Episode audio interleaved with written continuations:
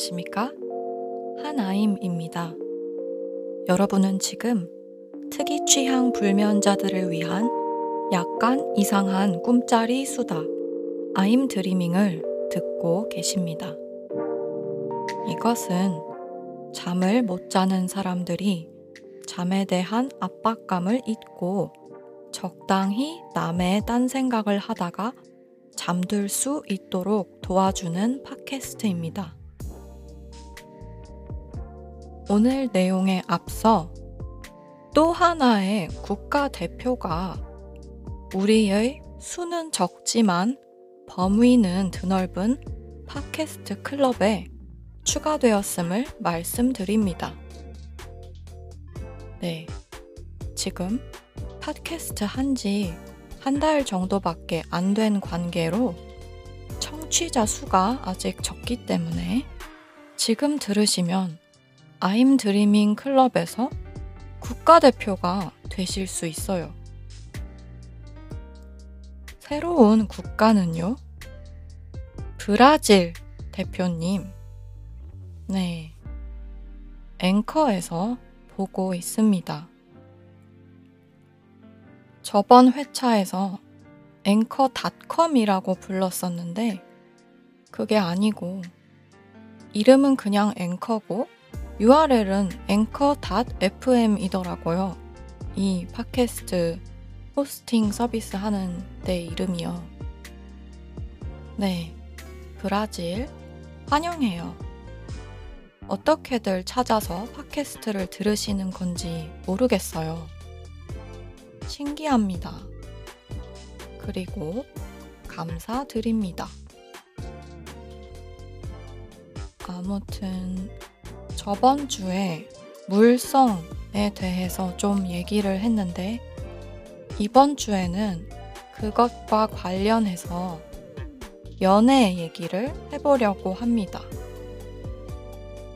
물론 대체로 정상 사회에서 연애가 언급되면 기대하는 것들에 관해서는 아마 얘기를 안 할 거예요. 이 팟캐스트는 특이 취향자들을 위한 겁니다. 음, 성적 취향이 특이하다는 뜻만은 아닙니다. 뭐, 성적 취향이 특이할 수도 있긴 하지만, 그보다는 정상사회에서 얘기하는 뭐, 뭐 가슴이 콩닥콩닥?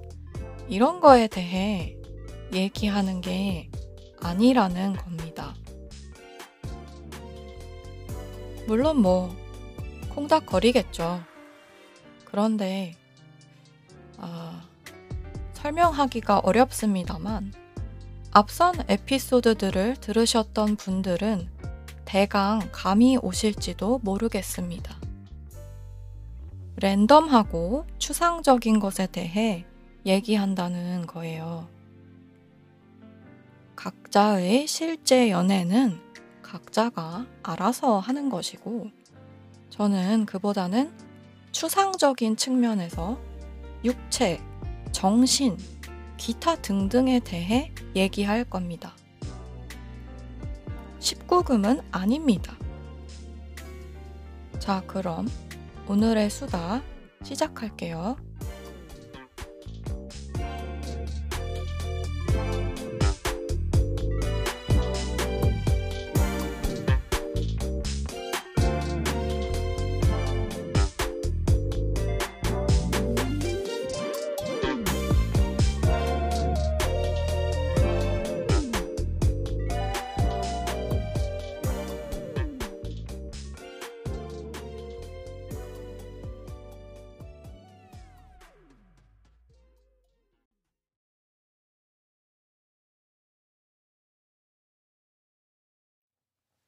네. 여러분, 19금 아니에요.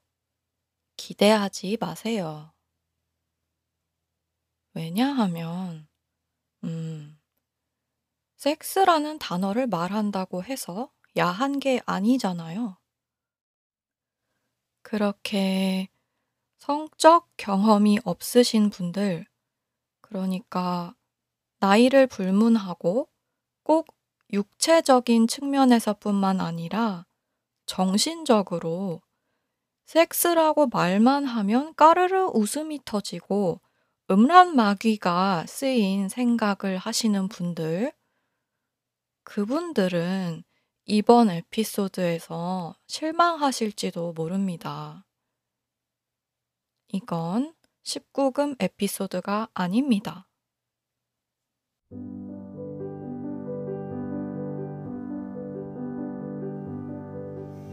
우리에게는 성이 있고 그것이 무성이라고 하더라도 인간의 삶에서 성을 아예 논외로 하기엔 어렵습니다. 여러분, 우리는 모두 성에 얽혀서 태어났어요. 실험실에서 양을 만들어도 성이 얽혀 있습니다. 종의 존속 자체가 성에 얽혀 있기 때문에 섹스라는 단어만 듣고 웃음이 터진다? 혹은 야하다는 생각이 든다? 음. 그렇다면 왜 섹스가 그 개인에게 그런 우습거나 야한 의미를 갖게 되었나 궁금합니다. 오히려 여러분, 자꾸만 살덩이를 보면 야하지 않게 됩니다. 이게 딱히 더 좋거나 나쁜 건 아닌데, 그냥 현상이 그렇더라고요. 왜 이걸 아냐면요. 저는 어린 시절에 life drawing 수업을 들은 적이 있습니다. life drawing이란 살아있는 실제 모델이 사람의 경우라면 대개는 나체 상태로 방 가운데에 서 있고 그 주변을 그림 그리는 사람들이 빙 둘러싼 형태로 진행되는 수업을 말합니다. 아무튼 그때 그 시절에 수업을 진행하던 강사가 그림을 그리는 학생들을 보고 모델에 관해 말할 때 이렇게 말했습니다. 얘들아, 저것은 고기란다.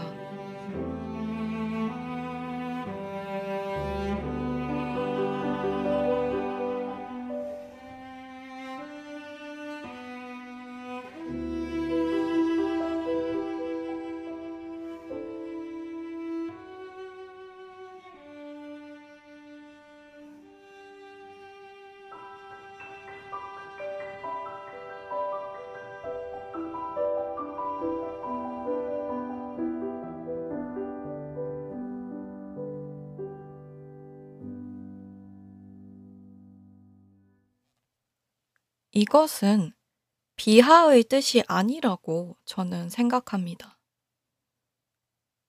그보다는 당시 학생들이 고등학생 나이대였거든요. 이 어린 학생들이 나체를 보고 갖가지 상상을 할 수 있지 않습니까? 특히나 섹스에 대한 불필요하게 복잡한 관념을 의도적으로 혹은 의도적이지 않게 가르치는 어른들이 많기 때문에 그런 환경에서 자랐을지도 모르는 어린 학생들에게 이 강사가 그런 말을 한 거였을 겁니다. 그림을 그리러 온 거라고요. 그리고 그림은 점, 선, 면, 나아가서는 덩어리를 보고 매체로 옮기는 일인 거라고요. 그런 뜻이었을 겁니다. 게다가 실제로 고기가 어때서요? 신체란 인체 역시 살이고 뼈이고 피입니다.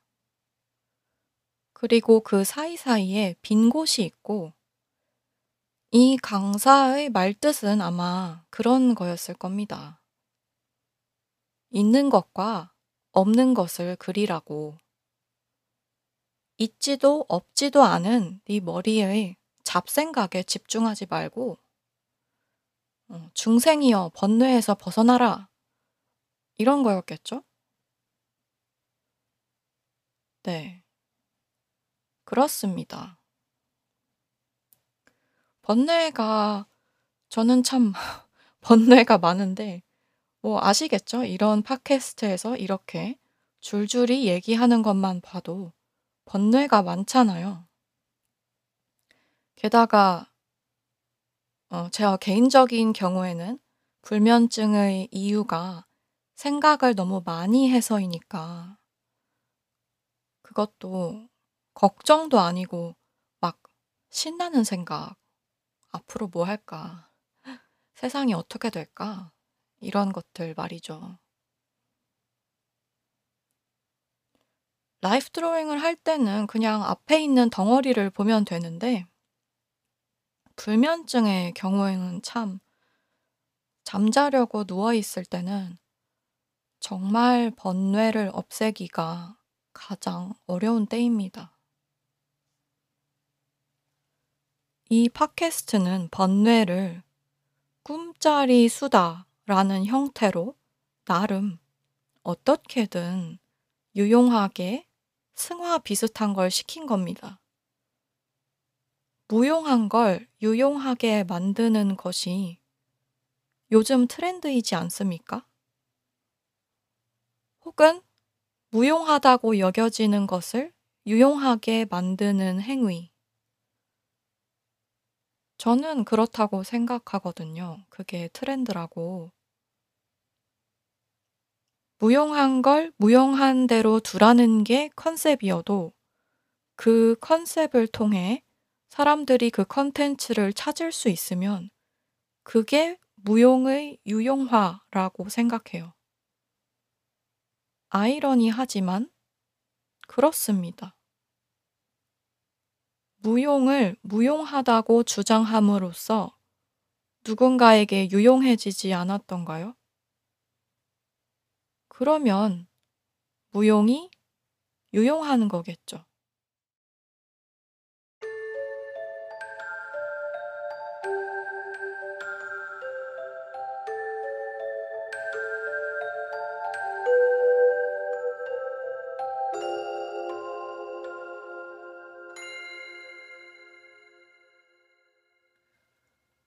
사실 이 연애라는 주제를 선택한 가장 큰 이유가 이걸 좀 짧게 해 보려고 에피소드를.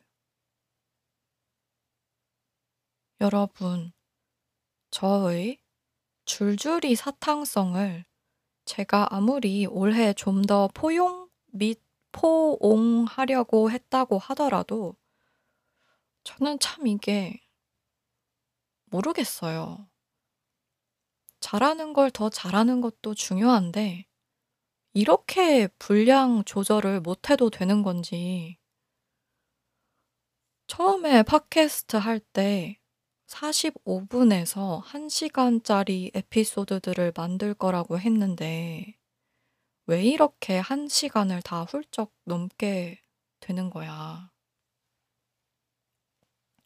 그래서 이 연인에 대한 부분을 저번 에피소드에서 떼어서 가져온 거예요. 저번에 물성에 대해 얘기했잖아요.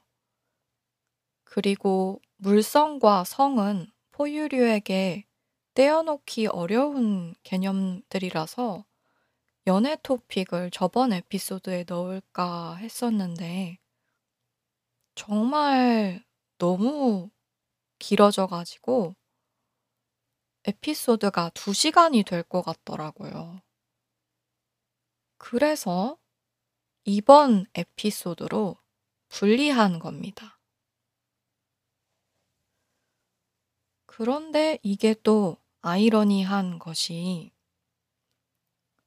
어떻게 보면 육중 물성 에피소드에서 연애 파트만 떼어내어서 주제가 작아진 건데 어떻게 보면 또 확장입니다. 그냥 저번 에피소드에 합쳤으면 쳐내고 쳐내서 분량을 줄였어야 할 얘기를 이번 에피소드로 가져와서 아예 확장해버려서 이렇게 또 주절주절 하고 있습니다. 아무튼 분량을 좀 적당히 맞춰야 할 것 같은 그런 느낌 때문에 부려본 꼼수입니다. 1시간 반짜리 에피소드도 뭐 물론 좋지만 뭔가 좀 여러분이 계획을 할 수 있어야 하지 않겠어요? 불면증자도 계획이 다 있잖아요. 가뜩이나 잠이 계획대로 안 돼서 화나는데 이 팟캐스트 에피소드까지 막 너무 분량이 뒤죽박죽이면 안 되겠다 싶어서 음 되도록 그래도 1 시간에라도 맞춰 보는 걸로 1 시간 반은 넘지 않는 걸로 노력을 좀 해 보는 걸로 그렇게 생각하고 있습니다.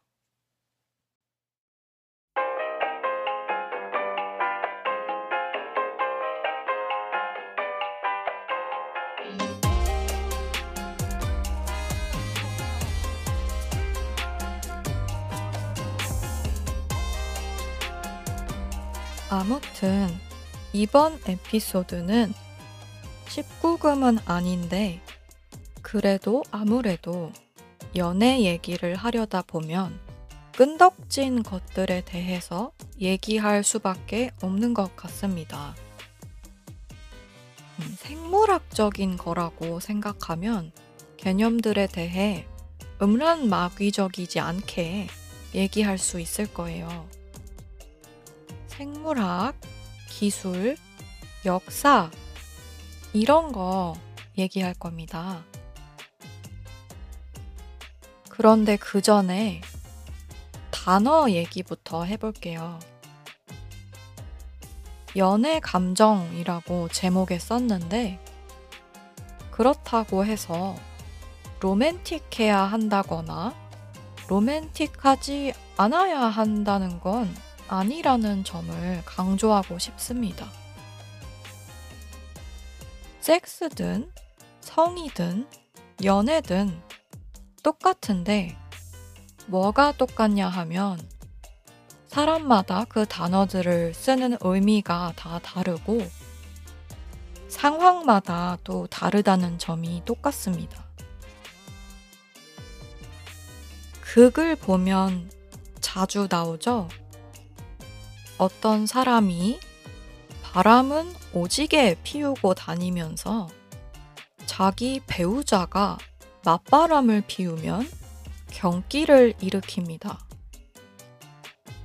이것만 봐도 자신에게 허용되는 섹스, 성, 연애와 타인에게 허용되는 섹스, 성, 연애가 다르다는 걸 알 수 있습니다.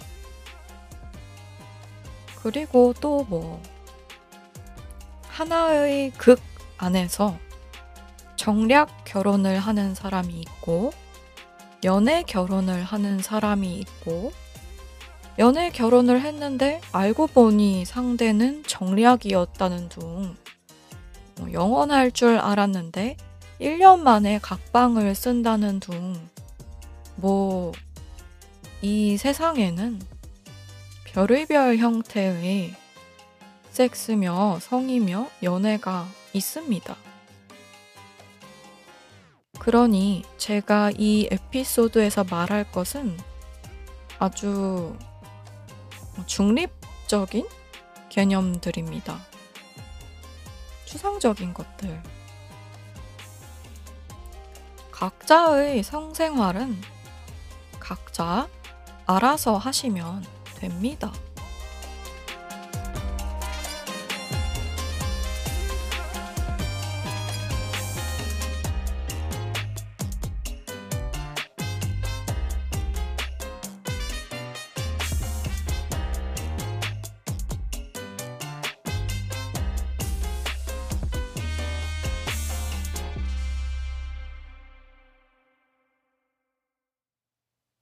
그러나 그 모든 규정을 피하려고 함에도 불구하고 그래도 놀랍게도 일정한 것은 그 모든 다양한 성에 얽힌 개념들이 끈덕진 무언가를 내포하고 있지 않느냐는 말입니다. 물성이 있다는 얘기입니다. 음, 책 같은 아주 어떻게 보면 1차원적인 요소들부터 좀 더 우리 눈에 안 보이는 냄새 같은 것까지 말이죠. 사실 체액이든 냄새든 그것들에 끌리는 것은 호르몬 같은 구성 물질 때문일 거란 말이죠. 어, 그러니 체액도 냄새도 끈덕진 물성이 있는 건데 차이는 체액은 눈에 보이고 손에 만져진다는 것이고 냄새는 기체 중에 흩어져서 어떤 경우에는 우리가 냄새의 영향을 받고 있다는 것조차 알기 어렵다는 것이겠죠. 현대 사회에서 그렇단 얘기입니다. 현대 사회에서는 왜 그 여러 실험들을 했잖아요. 뭐 몇몇 남자더러 며칠 동안 같은 티셔츠를 입고 돌아다니게 하고 이후 몇몇 여자들에게 아무 티셔츠나 골라보라고 했더니 자신과 유전학적으로 가장 다른 그러니까 번식에 가장 유리한 남자가 입었던 티셔츠를 골랐다더라. 이런 실험이 있었죠. 그런데 이걸 의식적으로 생각해서 '아 번식할 때 유리해야지.' 이런 생각을 한 게 아니라 이게 본능이었다는 거예요, 이 끌림이. 옛날 시대에는 아마 더 이곳저곳에서 성적 냄새가 풍겼던 것 같아요. 나폴레옹과 조세핀의 일화가 유명하죠. 이게 진짜인지 그냥 전해지는 이야기인지 모르겠는데 나폴레옹이 조세핀을 오래도록 만나지 못했을 때 이렇게 편지를 보냈대요. 조세핀, 씻지 말고 있어라. 음, 네. 조세핀 냄새가 좋다 이거예요. 음, 그런데 조세핀은 씻을 수는 있는 환경에 있었던 모양이란 말이죠. 씻을 수 있으니까 씻을지도 모르니까 씻지 말라고 했겠죠? 그런데 당시 프랑스 평민들은 어땠을까요? 아마 씻는 옵션 자체가 없었을 수도 있을 것 같아요. 다른 국가들도 마찬가지였겠죠? 뭐 시냇물 같은 데서 목욕을 할 수는 있었겠지만 일단 전구를 자유자재로 못 쓰잖아요. 그러니 밤 시간에는 목욕을 못 했을 것이고 겨울에 추우니까 못 했을 것이고 또 세탁기 없죠. 식기세척기 없죠. 냉장고 없죠. 그러니 얼마나 바빴겠어요. 음. 여러분 진짜 집안일은 끝도 없어요. 끝도 없고 승진도 없고 휴가도 없어.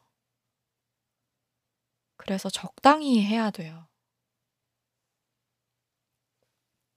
아무튼 그런데 나폴레옹이 조세핀한테 보냈다는 이 편지가 말이 되는 것 같아요. 냄새란 건 거의 순간 이동법에 버금갈 정도로 한 번 맡으면 거기에 기억이 봉인되지 않나요? 그러니 나폴레옹이 집에 돌아왔을 때 조세핀 냄새를 맡고 싶었나 봐요. 그래서 그 향수라는 이야기도 있잖아요. 향. 아주 그냥 마성의 향을 향수 형태로 담기 위하여 그로테스크한 일을 벌리는 사람들에 대한 이야기인데, 원작은 책이고 영화로도 나왔었습니다. 과거 시대가 배경인데, 최근에는 다시 어댑트 되어서 현대를 배경으로 한 독일 미니 시리즈도 있었습니다. 음, 넷플릭스에도 있어요. 다 쇼노츠에 링크할게요.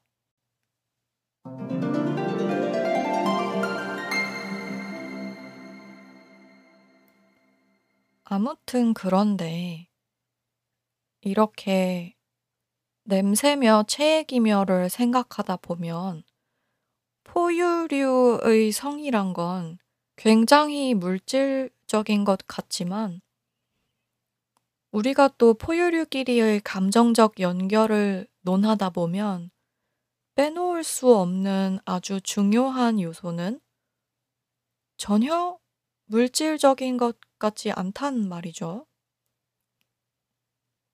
바로 눈빛입니다.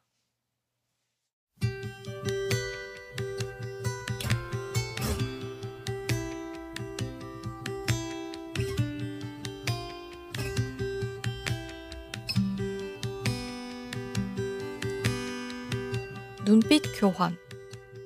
아주 클리셰죠.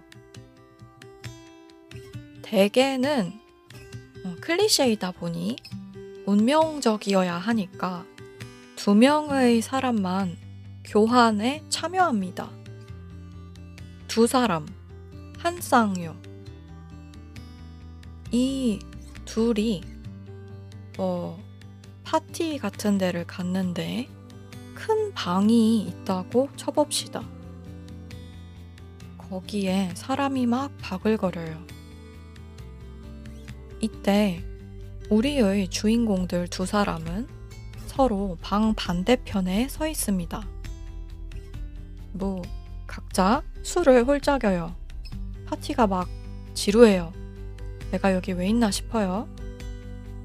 그러다가 눈길을 쓱 돌렸는데, 웬걸, 방 건너편에 서 있는 운명의 상대와 눈이 마주칩니다.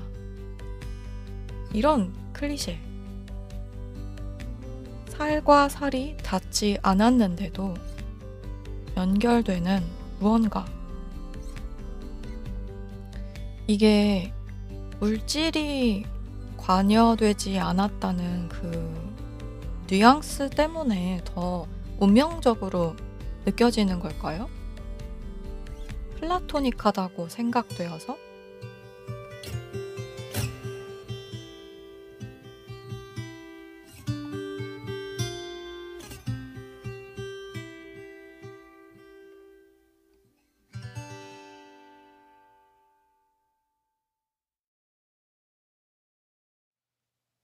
그런데 모르겠어요. 눈 눈빛이라는 것도 결국엔 뇌에서 발생하는 것일 텐데 그러면 뉴런은 만질 수 있는 물질인 거 아닌가요? 그렇다면 눈빛도 마치 냄새가 줄어든 현대 사회에서의 어 호르몬적 채취처럼 우리가 의식적으로 물성을 갖고 있다는 걸 생각하지 못할 뿐이지 사실은 그저 물질의 작용인가요? 이 토픽이 유구한 사이언스 픽션의 역사에서 언급되는 그 주제와 얽혀 있는 것 같습니다. 사람의 몸은 정신과 분리할 수 있는가? 몸이 정신인가? 정신이 몸인가? 정신을 다른 몸에 넣을 수 있는가? 몸이란 것이 그저 원소들의 집합체라면 다른 원소들로 비슷한 기능을 하게 하면 정신이 그 몸을 돌아가게 할 수 있는가? 혹은 그 몸이 그 정신을 지탱할 수 있는가? 이런 의문들. 나아가서는 헐 같은 영화 그녀로 번역되었나요? 한국어로? 음, 아무튼 헐에서처럼 형체가 없는 누군가와 목소리만 듣고 사랑에 빠질 수 있을까?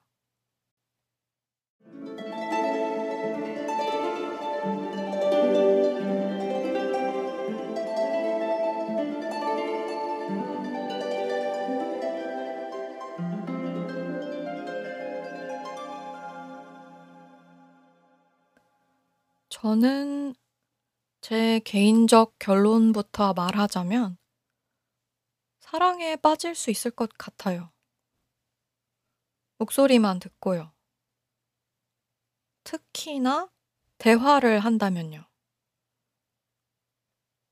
뭐냐 하면 만약 AI가 있다고 쳐볼게요.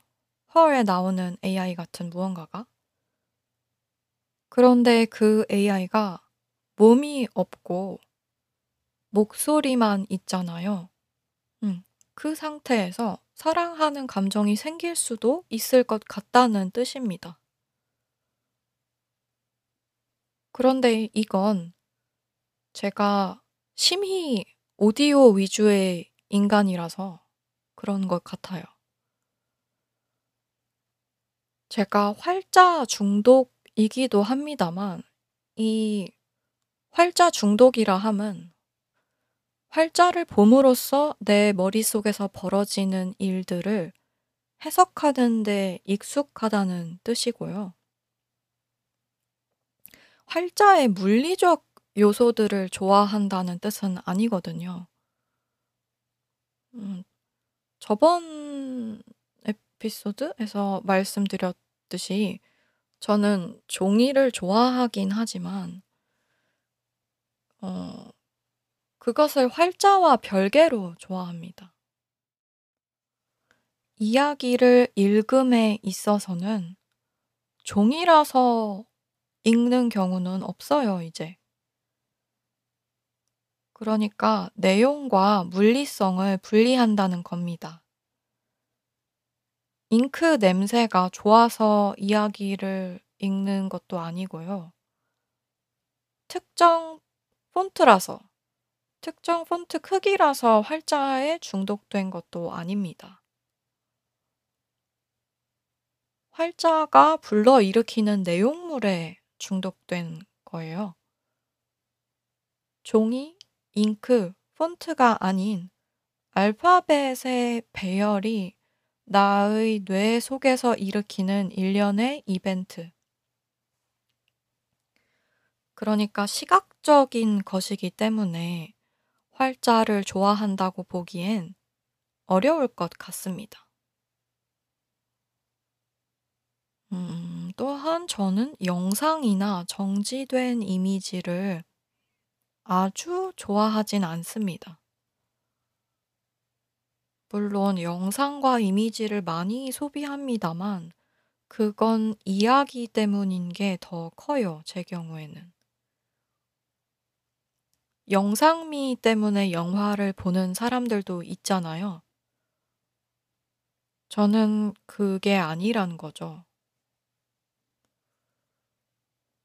그래서 제가 이런 사람이라서 그런지 어, 목소리 듣고 사랑할 수 있을 것 같아요. 특히나 허에서는 목소리가 너무나 사람 목소리잖아요. 그냥 전화 통화하는 느낌일 것 같단 말이죠. 만약 그 목소리가 로버트 피규어 안에 들어 있었으면 사랑에 빠지지 않았을 텐데 오히려 형체는 없고 목소리만 있어서 그 영화의 주인공도 그 목소리에 사랑 감정을 느꼈을 거라고 생각합니다. 목소리만 있으니까 어디든 같이 갈 수 있으니까. 무엇보다 상상은 무한하니까요. 얼마든지 사람들은 빈칸을 채웁니다. 그런데 심지어 음, 거기까지 안 가도 돼요. 그렇게 미래나 공상적으로 가지 않아도 되고, 우리 주변에 꽤 흔히 보이잖아요. 장거리 연애. 장거리라 함은 대개는 거리 때문에 자주 못 본다는 뜻을 내포합니다. 따라서 평소에는 전화통화, 영상 통화만 할 것인데, 영상 통화가 아무리 좋아졌어도 직접 보는 것과 같은가요? 저는 아니라고 생각하거든요. 반면 전화는 물론 실제 목소리와 좀 다르겠지만 그래도 영상과 실제 비주얼의 차이보다는 전화와 실제 오디오의 차이가 좀 더 작지 않나 생각하는 겁니다. 그리고 제가 궁금한 건 세상이 참 넓단 말이죠. 그리고 저는 이게 점점 더 넓어지고 무한해지고 있다고 생각해요. 물질의 제약을 덜 받는 바람에. 따라서 제가 궁금한 건 보다 넓은 세상이 왔을 때 포유류 인간의 성, 섹스, 연애가 어떻게 변화할까라는 점입니다. 지금 현재 21세기 초반에서 중반으로 넘어가고 있는 요 대강 요 시점 이때 이전에는 거의 뭐 포유류의 성이라고 하면 육체적인 것밖에 없었던 시절도 있었잖아요. 어, 생물학적 번식 말입니다. 그런데 미래에는 어떻게 될까요? 음. 두 사람이 사랑을 하려면 시공간이 일치해야만 하는 시절이 엄청 길었단 말이죠. 인터넷은 물론 없고, 전기도 없고, 심지어 글도 없던 시절. 그때는 당장 내 옆에 있는 같은 종의 개체와 번식을 했을 겁니다. 뭐, 옆집 철수, 옆집 영희랑 그냥 짝짓기 하는 거예요. 다른 선택 사항이 없습니다. 태어나서 한 곳에서 계속 살다가 거기서 자손 번식을 하고 거기서 죽습니다. 그런데 지금처럼 시공간이 일치하지 않고도 서로의 존재와 영향을 피력할 수 있는 시대라면 성의 형태는 어떻게 변할까요?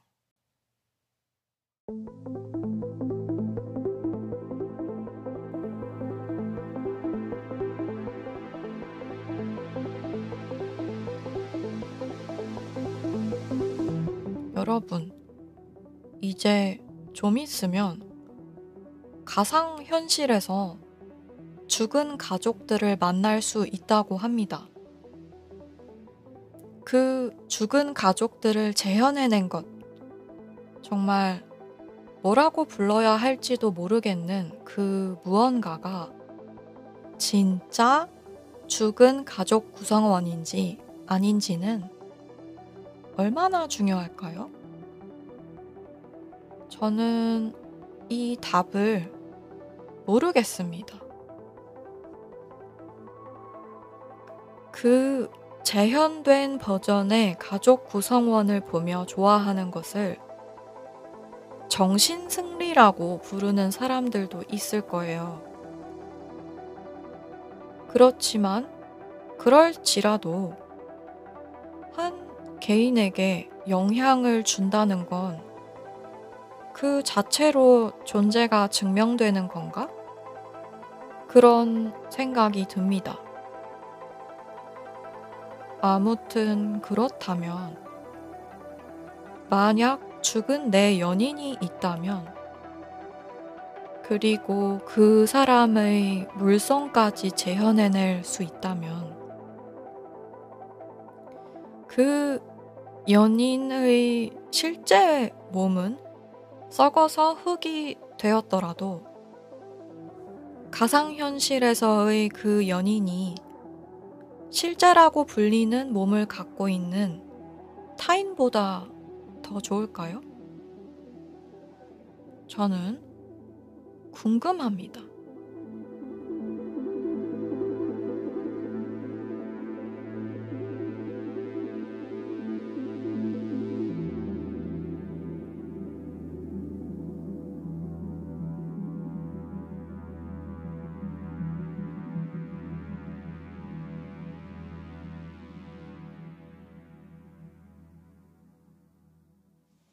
동시에 그런데 저번 에피소드에서도 말했던 요소가 있죠? 어, 시공간의 제약이 사라지는 세상에서 시공간의 제약이 있는 라이브의 가치는 높아지는 것 같다. 음원을 너무나 쉽게 접할 수 있기에 콘서트가 가치 있어지는 형태로 말이죠.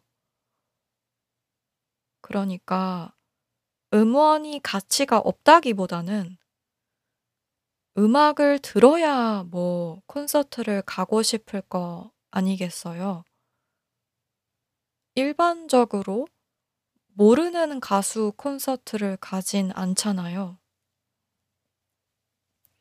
이렇듯 시공간의 제약이 없어짐과 시공간의 제약이 더욱 가치 있어짐은 서로 반대에 놓여 있거나 동시대에 공존하지 못하는 건 아닌 것 같다고 저번 에피소드에서도 언급을 했습니다. 그러니까 이 점을 혼동하면 안 된다는 거죠. 어떤 점이냐 하면 앞서 왔다고 해서 진화가 덜 되었기에 나쁜 게 아니고 뒤써 왔다고 해서 진화가 더 되었기에 좋은 게 아니라는 점. 음, 나아가서 진화라는 개념 자체가 옳고 그름, 좋고 나쁨과 별로 상관이 없다는 점.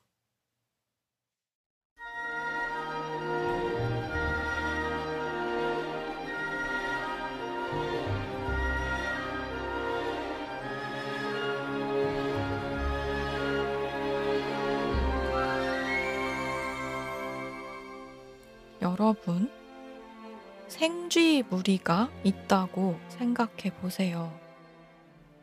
이 생쥐 무리가 살고 있는 하수구가 있어요. 평화롭던 생쥐 나라에서는 덩치 큰 생쥐들이 덩치 작은 생쥐들보다 먹이와 짝을 얻는 데에 유리했습니다. 그러던 어느 날 하수구 어딘가가 막히는 바람에 물이 차오르기 시작했어요. 생쥐들은 살아남기 위해 평소에 안 가던 길들을 서둘러 탐색하기 시작했어요. 그런데 마침 탈출구가 발견되었어요. 그런데 이 탈출구가 아주 좁다고 쳐볼게요. 덩치 큰 생쥐들은 통과를 못해요. 덩치가 작은 생쥐들만 갈 수 있는 거예요. 이리하여 물이 계속 차오르는 와중에 덩치 큰 생쥐들은 죽고 자그마한 생쥐들은 살아서 빠져나왔다고 쳐볼게요. 그리고 그 자그마한 생쥐들이 모여서 새로운 생쥐 나라를 건국하여 작은 생쥐들만 있게 되었다더라. 대략 이런 겁니다. 작은 게 옳아서 작은 생쥐들이 살아남은 게 아닙니다. 작은 게 절대적으로 좋아서 살아남은 것도 아니고요. 그냥 이번에는 그렇게 된 거고요. 다음엔 또 모르죠.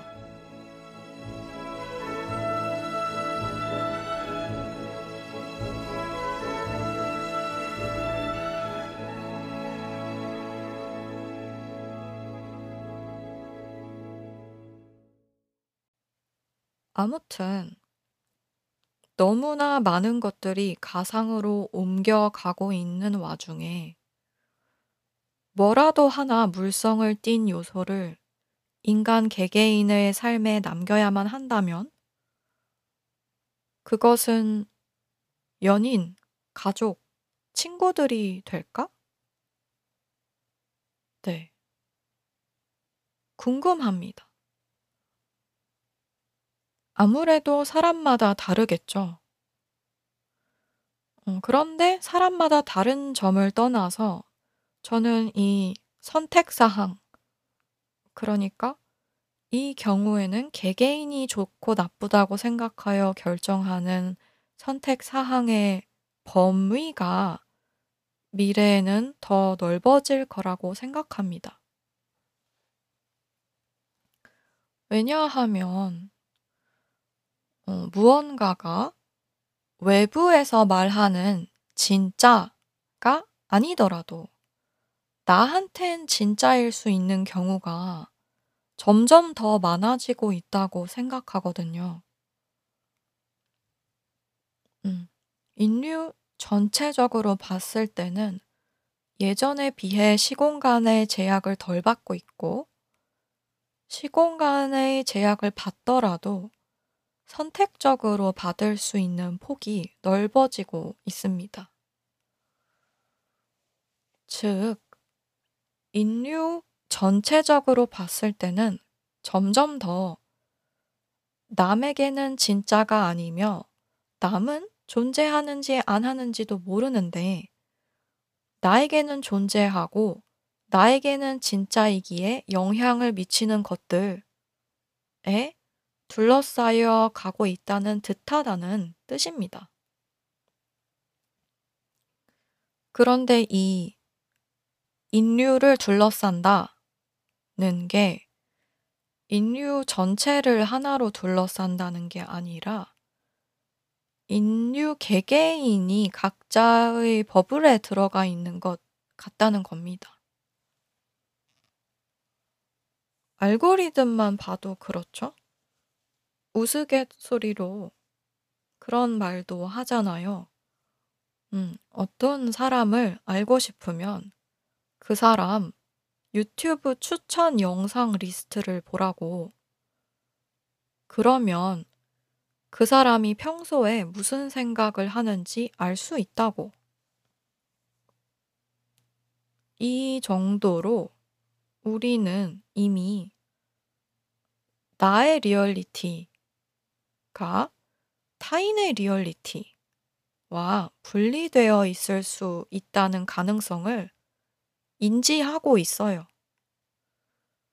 음, 개개인의 리얼리티는 점점 더 그 개개인들이 각자 좋아하는 것들로 구성되고 있다는 뜻입니다. 이것이 제가 생각했을 때는 좋아하는 것과 옳은 것을 구분해야 하는 아주 큰 이유입니다. 음, 개인이 좋아하는 건 얼마든지 좋아할 수 있어요. 그것이 좋다는데 어쩌겠어요.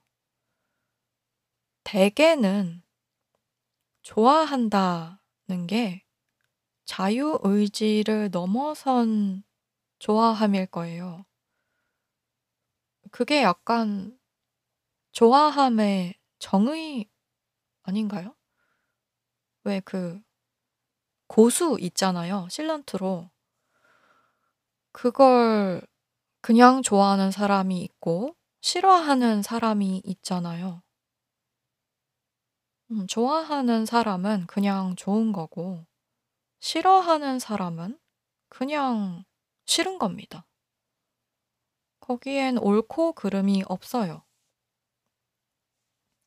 그런데 실란트로 예를 들으면 대개는 이 점에 동의를 할 텐데, 스스로 굉장히 중요하다고 생각하는 것이 논의되기 시작하면 좋아함과 옳음을 혼동할 때가 있습니다. 물론 옳음을 주장하지 말라는 뜻이 아니에요.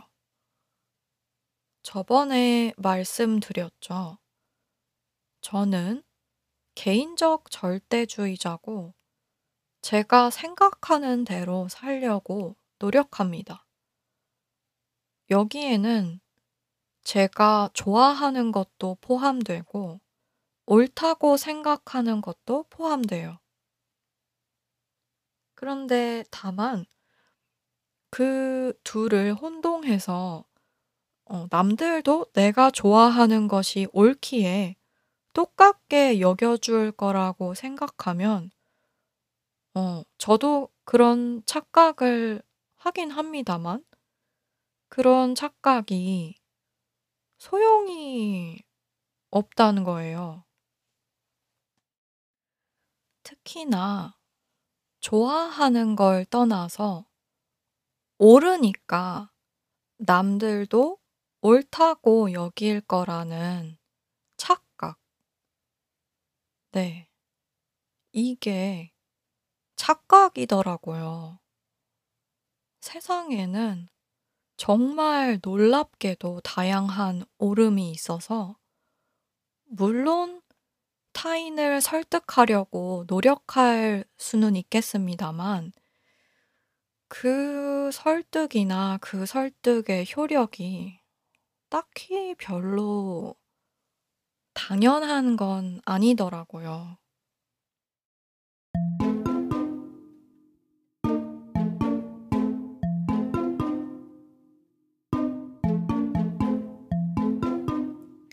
일례로 제가 사는 동네는 다른 모든 동네와 마찬가지로 자기 집 앞 길은 자기 소유가 아니라 공동 소유거든요. 그래야 사람들이 뭐 차도 타고 걸어서 지나가겠죠.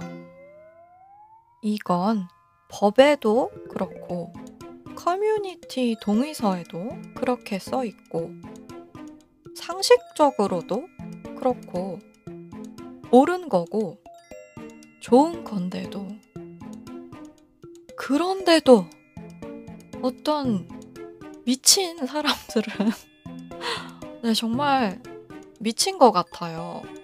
이 땅이 자기 집 앞 땅이 자기 집 앞이니까 자기 거래요. 너무 신기하죠.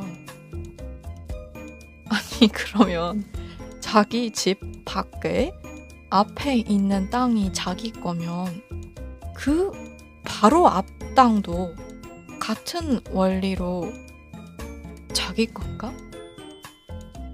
그러면 무슨 그 어, 앞으로 앞으로 앞으로 앞으로 지구는 둥그니까 자꾸 걸어 나가면 이런 식으로 지구 다 땅 따먹기 하겠네? 네. 어, 옳고 그름이, 좋고 싫음이, 아, 제 개인적인 기호가 그런 걸 아무리 들이대도 아무 소용이 없는 경우가 꽤 있더라고요. 그래서 제가 개인적 절대주의자로 삽니다.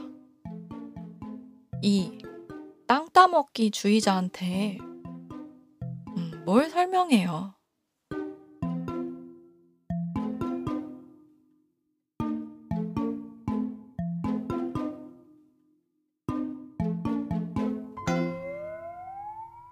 그래서 이 옳고 그름, 좋고 나쁨과 관련하여 제가 정말 신기하다고 여기는 점은 지금 막 생기는 새로운 기술에 대한 현대인들의 반응입니다. 이게 정말 이런 논의들을 제가 찾으려고 인터넷 구석구석을 돌아다닌단 말이죠. 그러면 그러다 보면 참말로 혼동이 많아요. 그래서 여러분, 다시 한번 말씀드립니다. 제가 이 기술들에 대해 얘기한다고 해서 이 기술들이 좋다는 게 아니에요. 나쁘다는 것도 아니에요. 이 기술들이 신기술이라서 어, 저 개인적으로도 아직 잘 모르겠고요. 인류 전체에 좋을지 나쁠지는 당연히 모릅니다. 그걸 알았으면 팟캐스트에서 주절되는 게 아니라 뭐 대선에 출마하든 종교 지도자가 되든 그러고 있겠죠. 아무튼 지금 막 생기는 새로운 기술들이라 함은 이런 겁니다. 메타버스, NFT, 가상화폐. 이것들을 아주 열렬히 지지하는 사람들도 있고 아주 열렬히 반대하는 사람들도 있습니다. 저는 양쪽 다 아니고 음 적당히 관심 있는 쪽 정도인데 이 양쪽 진영의 음 대체적인 옳고 그름 혹은 그들이 생각하는 이 기술들이 인류에 미칠 좋은 영향 혹은 나쁜 영향 같은 것들은 이 에피소드와는 별로 관계가 없습니다. 그보다는 구체적으로 관련이 있는 포인트는 이거입니다. 이 메타버스, NFT, 가상화폐가 진짜냐 아니냐. 이 부분, 진짜라는 부분이 놀랍게도 양쪽 진영에서 꽤 중요한 포인트인 모양이더라고요. 저는 이게 너무 신기합니다. 아, 그러니까 진짜 가 논의되는 그 자체가 신기한 건 아니고 그 점이 이제 와서야 논의되는 게 신기하단 겁니다. 왜냐하면 일단 진짜 돈이라니. 근대에 들어선 은행들을 기반으로 한 돈은 진짜인가요? 금 본위제. 금본위제. 아, 힘들어. 금본위제는 사라진 지 오래됐잖아요. 그리고 온 세계에서 사람들이 진짜가 아닌 돈을 자기 것처럼 씀으로써 빚을 집니다. 그리고 또한 이게 나라마다 법이 있을 거예요. 존재하지 않는 돈을 얼만큼씩 빌려줄 수 있는지 은행에서 돈을 빌려준단 말이죠. 실제로 그 돈이 있어서 빌려주는 게 아니라 모든 사람들이 은행에 두었던 돈을 동시에 빼가지 않을 거라는 가정하에 은행을 굴리면서 실제로 존재하는 돈보다 더 많은 돈을 빌려줍니다. 이 모든 것, 있지 않은 돈을 빌리고, 빌려주고, 갚으라 하고, 갚지 않고 하면서 존재하지 않는 돈의 사이즈를 불려가는 과정에서 몇 번의 경제 위기가 세계 곳곳에 있었습니다. 그래서 저는 궁금한 거예요. 진짜 돈이라니. 가상화폐가 가짜라면 지금껏 있었던 돈은 그러면 진짜일까요? 그리고 NFT도 비슷합니다. 일단 저는 미술품을 사고 파는 것에 별로 관심이 없어서 NFT의 그 측면은 잘 모르겠고요. 제가 NFT에 관심이 있는 이유는 이 도구가 앞으로 불필요한 중간자들을 제거하고 각종 계약 과정을 간결하게 만들어 줄 수 있지 않나 싶어서 관심이 있는 겁니다. 아무튼 그러면 NFT가 가짜라고 쳐볼게요. 그런데 종이 계약서도 가짜라고 하면 가짜일 수 있지 않나요? 그런데 종이 찢으면 계약 무효화 되나요? 컴퓨터 어딘가에 저장되어 있으면 유효하죠. 아닌가요? 음, 그렇다면 어, 어차피 컴퓨터 내지는 시스템 어딘가에 있는 것이 현대의 계약이라는 개념 아닌가요? 나아가서 여러분 혹시 주변에 아니면 픽션 극 중에서 돈을 매트리스 아래에 숨겨 놓고 이 지폐 내지는 동전만이 진짜 돈이라고 믿는 인물을 본 적 있나요? 어떻게 생각하시나요? 은행 계좌에 찍혀 있는 숫자는 가짜고 지폐는 진짜인가요? 아니면 둘 다 진짜일까요? 아니면 둘 다 아닌가요? 그렇다면 물물 교환만이 진짜인가요? 음, 옛날 옛적에 사진 기술이 처음 나왔을 때 어떤 사람들은 사진이 찍히면 자기 혼이 빨려 나간다고 생각했다고 합니다.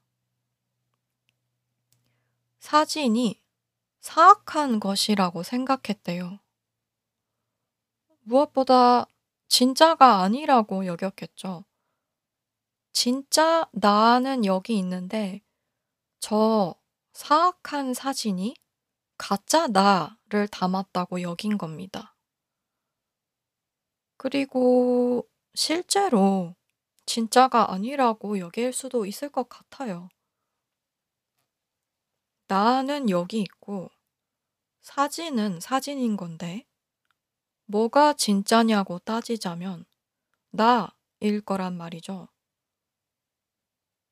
그런데 나의 사진을 다른 사람들이 보고 나라는 존재를 떠올릴 수 있고 연관 지을 수 있으면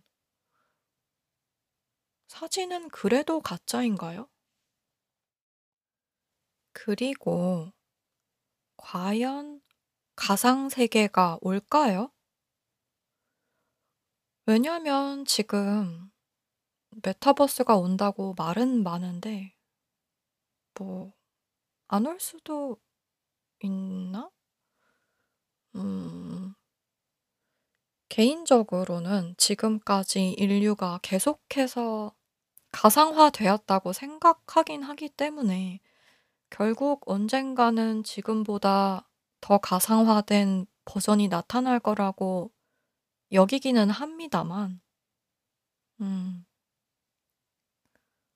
우리는 인류 전체적으로 봤을 때 지금 이 순간이 영원할 거라는 착각을 하는 경우가 있는 것 같아요.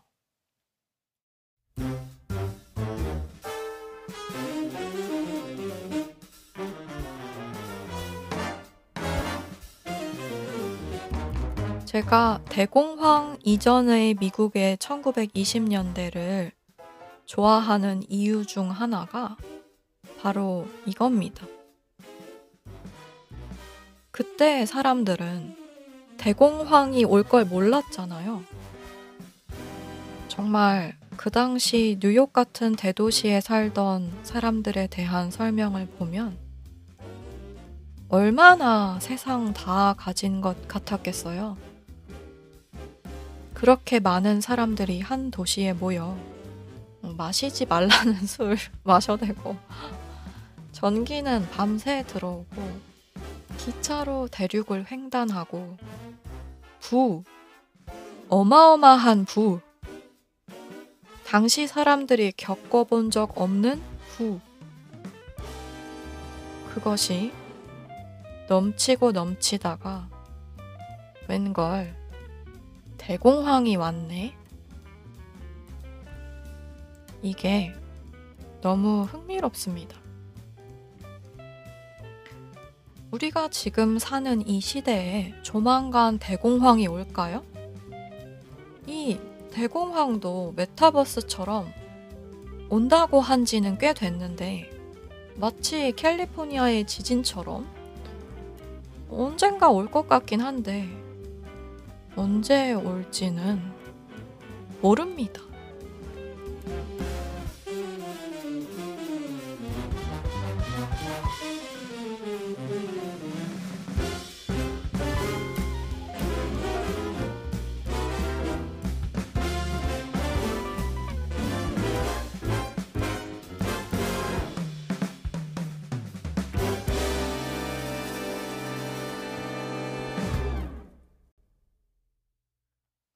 아무튼 사진을 보았다.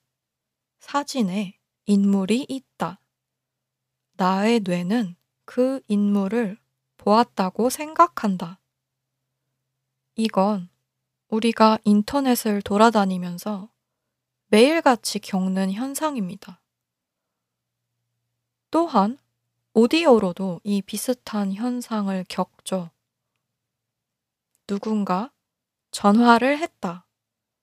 나는 전화로 그 사람과 통화를 한다. 그 사람은 나와 멀리 떨어져 있지만 나는 마치 그 사람이 내 옆에 있는 것처럼 대화하고 전화를 끊는다. 시각, 청각. 요 두 가지가 지금까지 인간 사회에서 시공간을 초월하는 주요 감각들이었어요. 그런데 드디어 다시 연애로 돌아와 보자면 후각, 그러니까 아까 말했던 나폴레옹과 조세핀 같은 커플 사이의 채취, 그리고 그에 얽힌 미각. 네, 뭐, 냄새만 맡았겠어요? 여기저기에 혀를 썼겠죠. 그리고 세상이 오감으로 나뉘어져 있다고 생각해 보았을 때 마지막 남은 다섯 번째 감각, 촉각. 이 후각, 미각, 촉각이 아직 시공간을 뛰어넘기가 어려운 감각들이라고 봅니다. 향수라는 것을 우리가 쓰긴 하지만 정말 그 아까 언급했던 책 내지는 영화 내지는 드라마 향수에 나왔던 그런 그로테스크한 방법을 쓰지 않는 한 자기 연인의 냄새를 시공간을 넘어 전달하기엔 어렵단 말이죠. 어떤 그로테스크한 방법인지는 너무 스포일러이기 때문에 더 자세히 말하지 않을게요.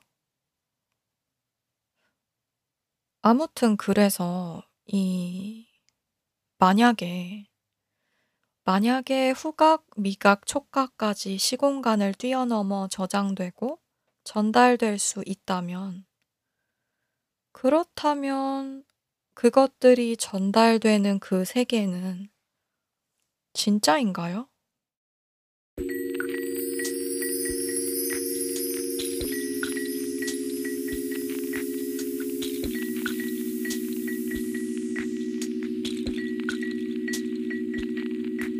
음. 이런 세계를 실현하는 데는 크게 두 가지 방법이 있을 것 같습니다. 먼저, 온몸을 덮는 슈트 같은 걸 입어서 그걸로 촉각을 전달하고 향수와 비슷하게 후각 분자를 어, 공기 중에 뿌리고 혀에다가 뭘 놓아서 미각을 느끼는 방법이 있겠죠. 직접 적인 방법. 그런데 간접적? 아니면 또 어떻게 보면 이게 더 직접적이라고 볼 수도 있겠네요. 아무튼 두 번째 방법은 뇌에 자극을 직방으로 보내는 방법입니다. 뉴랄링크 같은 회사들이 있잖아요. 머리에다가 직방으로 정보를 쏘는 기기를 만드는 회사들. 음, 기기인지 칩인지 뭐 하여튼 간에 만약에 어떤 식으로든 자극 정보를 전달받을 수 있는 시대가 온다면 장거리가 더는 장거리이게 될까요? 아니면 AI에게 느끼는 연애 감정이 가짜라고 불릴 수 있을까요? 죽은 배우자가 AI에 의해 재현되어서 내가 그 사람이 풍기던 냄새를 맡고 그 사람과 먹던 밥을 먹고 그 사람과 자던 침대에서 똑같은 온기, 똑같은 움직임을 느끼며 똑같은 코 고는 소리를 듣고 심지어 그 사람을 보는 것으로 생각할 수 있다면 그건 진짜인가요? 가짜인가요? 음, 매우 궁금합니다.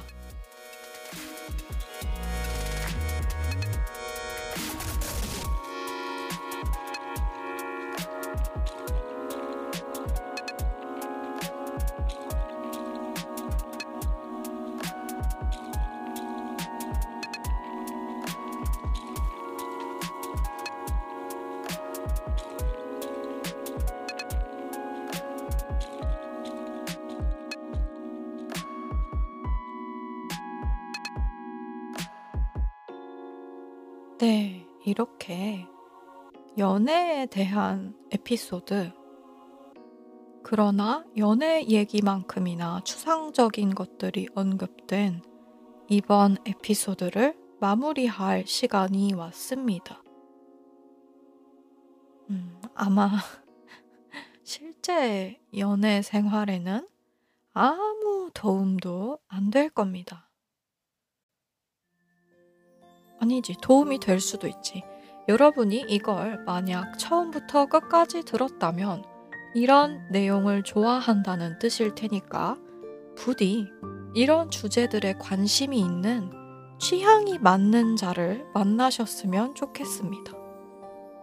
음, 그 자가 육신에 들어있는 자든 가상의 존재든 뭐든지 그것은 각자 알아서 하는 것으로 해둡시다.